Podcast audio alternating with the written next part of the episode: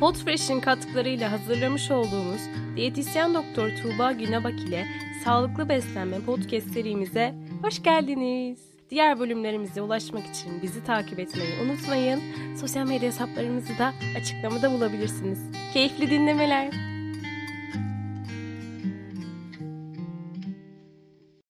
Herkese merhaba. Diyetisyen Doktor Tuğba Günebak ile Sağlıklı Beslenme serimizin 7. bölümüne hoş geldiniz. Merhabalar Tuğba Hanım, nasılsınız? Merhabalar, hoş buldum. Teşekkür ederim. Siz nasılsınız? Ben de iyiyim, teşekkür ederim. Bugün menopoz döneminde beslenme üzerine konuşacağız. Tamam. O zaman hemen sorarak başlıyorum. Tuğba Hanım, menopoz dönemi ortalama kaç yaşından sonra başlar ve bu dönemde kadınlar hangi besin grubu ağırlıklı beslenmelidir?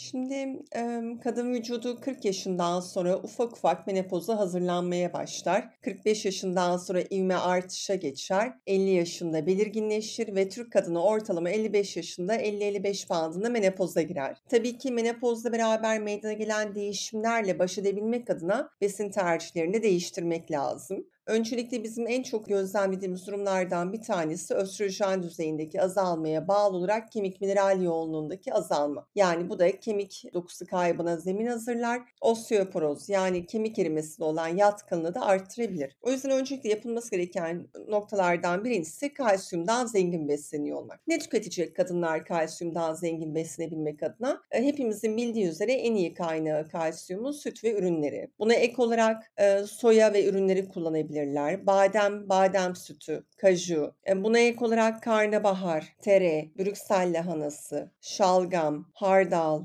e, şalgam yaprakları, susam, barbunya, tatlı patates, ıspanak, pazı gibi koyu yeşil yapraklı sebzeler kalsiyumun da bitkisel kaynaklar olarak karşımıza çıkıyor. O yüzden eğer e, bize muhatap olduğumuz yani bir uzman olarak muhatap olduğumuz kadın süt ve ürünlerini tüketmekten haz etmiyorsa ya da rahatsız oluyorsa tüketiminden o zaman kalsiyumun bitkisel kaynaklarına yönlendirmek gerekiyor. İkinci olarak e, yine kemik mineral sağlığı anlamında kadını koruyabilmek adına magnezyumdan zengin besliyor olmak lazım. Magnezyumun en iyi kaynakları yağlı tohumlar ve kuru baklagiller. Yağlı tohumlar derken ceviz, çiğ badem, e, çiğ yer fıstığı gibi besinleri kastediyorum. Buna ek olarak koyu yeşil yapraklı sebzeler yani pazı gibi, ıspanak gibi. Az önce söylediğim gibi kuru baklagiller derken bazen anlamayabiliyor hanımlar. E, biraz açmak gerekirse yeşil mercimek, nohut gibi besinleri kastediyorum kuru baklagiller derken. Ve e, magnezyumun çok iyi kaynaklarından bir diğeri de maden suyu. Çünkü biz Türk toplumu olarak yumuşak su içen bir toplum toplumuz. Yani çeşme suyunu birçok aile kullanmıyor.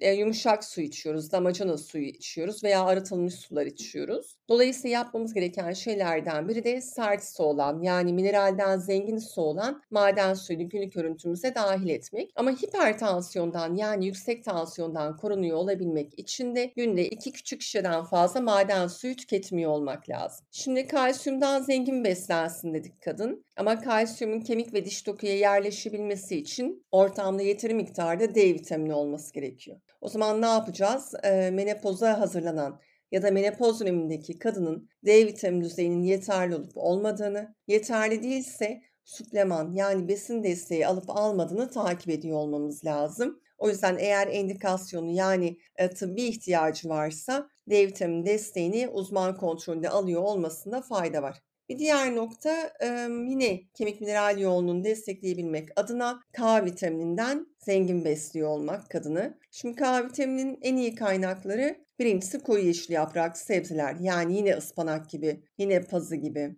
besinler karşımıza çıkıyor. Buna ek olarak Brüksel lahanası, şalgam, bamya, marul, kuşkonmaz, tam tahıllı besinler, peynirler ve yumurta, soya fasulyesi, yeşil çay, kivi, yaban mersini, erik ya da kuru erik, havuç. Bunlar K vitamininin zengin kaynakları. Artı karaciğer tabii ki. Karaciğer her vitamin ve mineral anlamında ön plana çıkan besinlerden bir tanesi. Ama burada bir parantez açmak istiyorum. Eğer kadının bir pıhtılaşma bozukluğu varsa ve kumadin türü ilaçlar kullanıyorsa o zaman K vitamininden zengin beslenmemesi gerekiyor. Yani K vitamininden sınırlı besleniyor olması gerekir. Kumadin türevi ilaçlar kullanıyorsa burada dikkat etmesi lazım. Beslenme önerilerini verirken sağlıklı bireylerle muhatap olduğumuzu varsayarak e, önerilerden bahsediyoruz ama kişilerin detayıyla sağlık problemleri varsa o zaman bu detaylar dahilinde düşünüyor, değerlendiriyor olmaları da önemli. Evet. Peki bilindiği üzere menopoz döneminde kadınların hormonları çok değişken oluyor. E, biz bu durumu stabilize etmek için neler yapabiliriz? Şimdi kadının menopoza giriyor olmasının en büyük etmenlerinin birincisi yani temel etmen östrojen düzeyinin gittikçe azalıyor olması. O zaman ne yapacağız? E, dengeyi koruyabilmek adına östrojenden yani fitoöstrojenlerden zengin besliyor olmamız lazım. Fitoöstrojenler deyince karşımıza iki temel kaynak çıkıyor. Bunların birincisi izoflavonlar, ikincisi de lignanlar. Şimdi bunlar besinlerle ulaşabildiğimiz fonksiyonel bileşenler. Ne tüketecek kadın izoflavona ulaşabilmek için? Soya ve ürünleri tüketecek. Yani soya fasulyesi, tofu yani soya peyniri, soya sütü gibi. Buna ek olarak yeşil mercimek, nohut, bakla ve fıstık tükettiği takdirde izoflavonlardan zengin beslenmiş olacak. Lignanlara ulaştığı takdirde yine fitoöstrojen kaynaklara ulaşmış olacak ve östrojen düzeyi artış eğilimine geçecek. Lignanlar hangi besinlerde var diye soracak, soracak olursa bizi dinleyenler, keten tohumunda, yulafta, kuşkonmazda, yine yeşil mercimekte, havuçta, soya fasulyesi ve soya ürünlerinde, patateste, buğdayda, pırasa, yulaf ezmesi, brokoli, kuru fasulye, armut, sarımsak, erik özellikle kırmızı erikte bol miktarda lignan bulunuyor. Ama yine bir parantez açmak istiyorum. Eğer kadının bir meme kanseri öyküsü varsa, geçirilmiş bir meme kanseri ya da aktif meme kanseri öyküsü varsa o zaman östrojenden zengin beslenmemesi gerekiyor. Yine östrojeni arttırmamak lazım kadının vücudunda. O zaman e, bizi dinleyenlerin e, hem menopozda hem meme kanseri öyküsü varsa o zaman fitoöstrojenlerden uzak durmaları gerekir. Yine önerilerimiz sağlıklı kadınlar için. O zaman son olarak ben en çok merak edilen soruya gelmek istiyorum. Menopoz döneminde kilo artışı yaşanır mı? Şimdi ben sıklıkla gözlemliyorum ve yani danışanlarımda gözlemliyorum. Artı sosyal ortamlarda yine kadınlardan da duyuyorum bunu. Özellikle bunu şöyle tanımlıyorlar. Menopoza girdikten sonra karın çevremde teker gibi bir yağ dokusu oluştu diyorlar çok normal esasında vücudun kendini dengede tutma çabası diye tabir etmek lazım bunu. Şimdi e, karın içi yağ dokumuz yani karında, karın bölgesinde en alt katmanda özel bir yağ dokumuz var. Bu yağ dokusunun birinci amacı karne gelen darbeyi yumuşatmak. Yani iç organları hava yastığı görevi görüyor ve bizi darbeden koruyor. Ama bu dokunun ikinci görevi de bir endokrin organ gibi çalışıyor olması. Yani karın içi yağ dokusu, enzim, hormon ve aracı molekül sentezleyen bir doku. Salgıladığı hormonlardan bir tanesi de östrojen. Şimdi e, vücut her zaman hep söylüyorum stabil olma eğiliminde. Eğer kadının vücudunda östrojen sentezi menopoza bağlı olarak azalmaya başladıysa vücut östrojen miktarını dengede tutmak istiyor. Östrojen miktarını dengede tutabilmek için de ne yapıyor? E, östrojeni kendi kendine artıramadığına göre o zaman östrojen sentezleyen dokuyu arttırma eğilimine giriyor.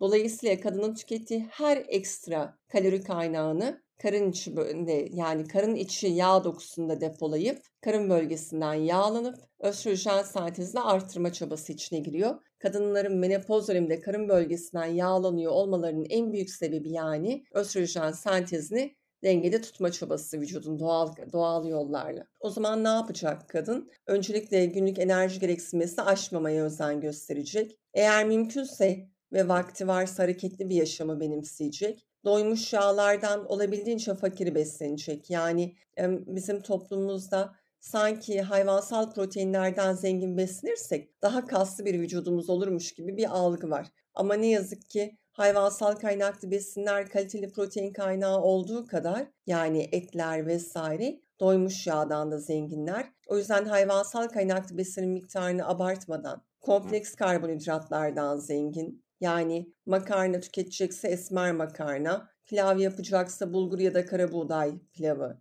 işte salatalarına yeşil mercimek eklemek gibi iyi bir e, izoflavon ve lignan kaynağı olmasından dolayı yeşil mercimeğin kompleks karbonhidrat tercihlerini bu şekilde yönetecek. E, meyve tabii ki tüketecek. Taze sebze meyve tüketiyor olacak ama miktarını abartmayacak. Toplam tükettiği sebze ve meyve porsiyonu günde 5 ila 7 porsiyonu geçmeyecek. Meyveleri ara öğünlere dağıtırken tek bir öğüne yığılmayacak. Meyve tükettiği öğünde mutlaka bir e, protein kaynağı özellikle süt ve ürününe yer veriyor olacak. Süt ürünü tercih edecekse probiyotik olanlara yani kefir, e, ev yapımı yoğurt gibi süt ürünlerini tercih ediyor olacak. Her gün en az 2 litre en çok 4 litre su içecek. Günde 1 ya da 2 küçük şişe maden suyu içecek. Böyle beslendiği takdirde de düzenli ve e, devam eden bir beslenme davranışı geliştirirse, kilo koruma eğrisi içinde olursa o zaman karın bölgesi yağ dokusunda artmadığını gözlemliyor olacak.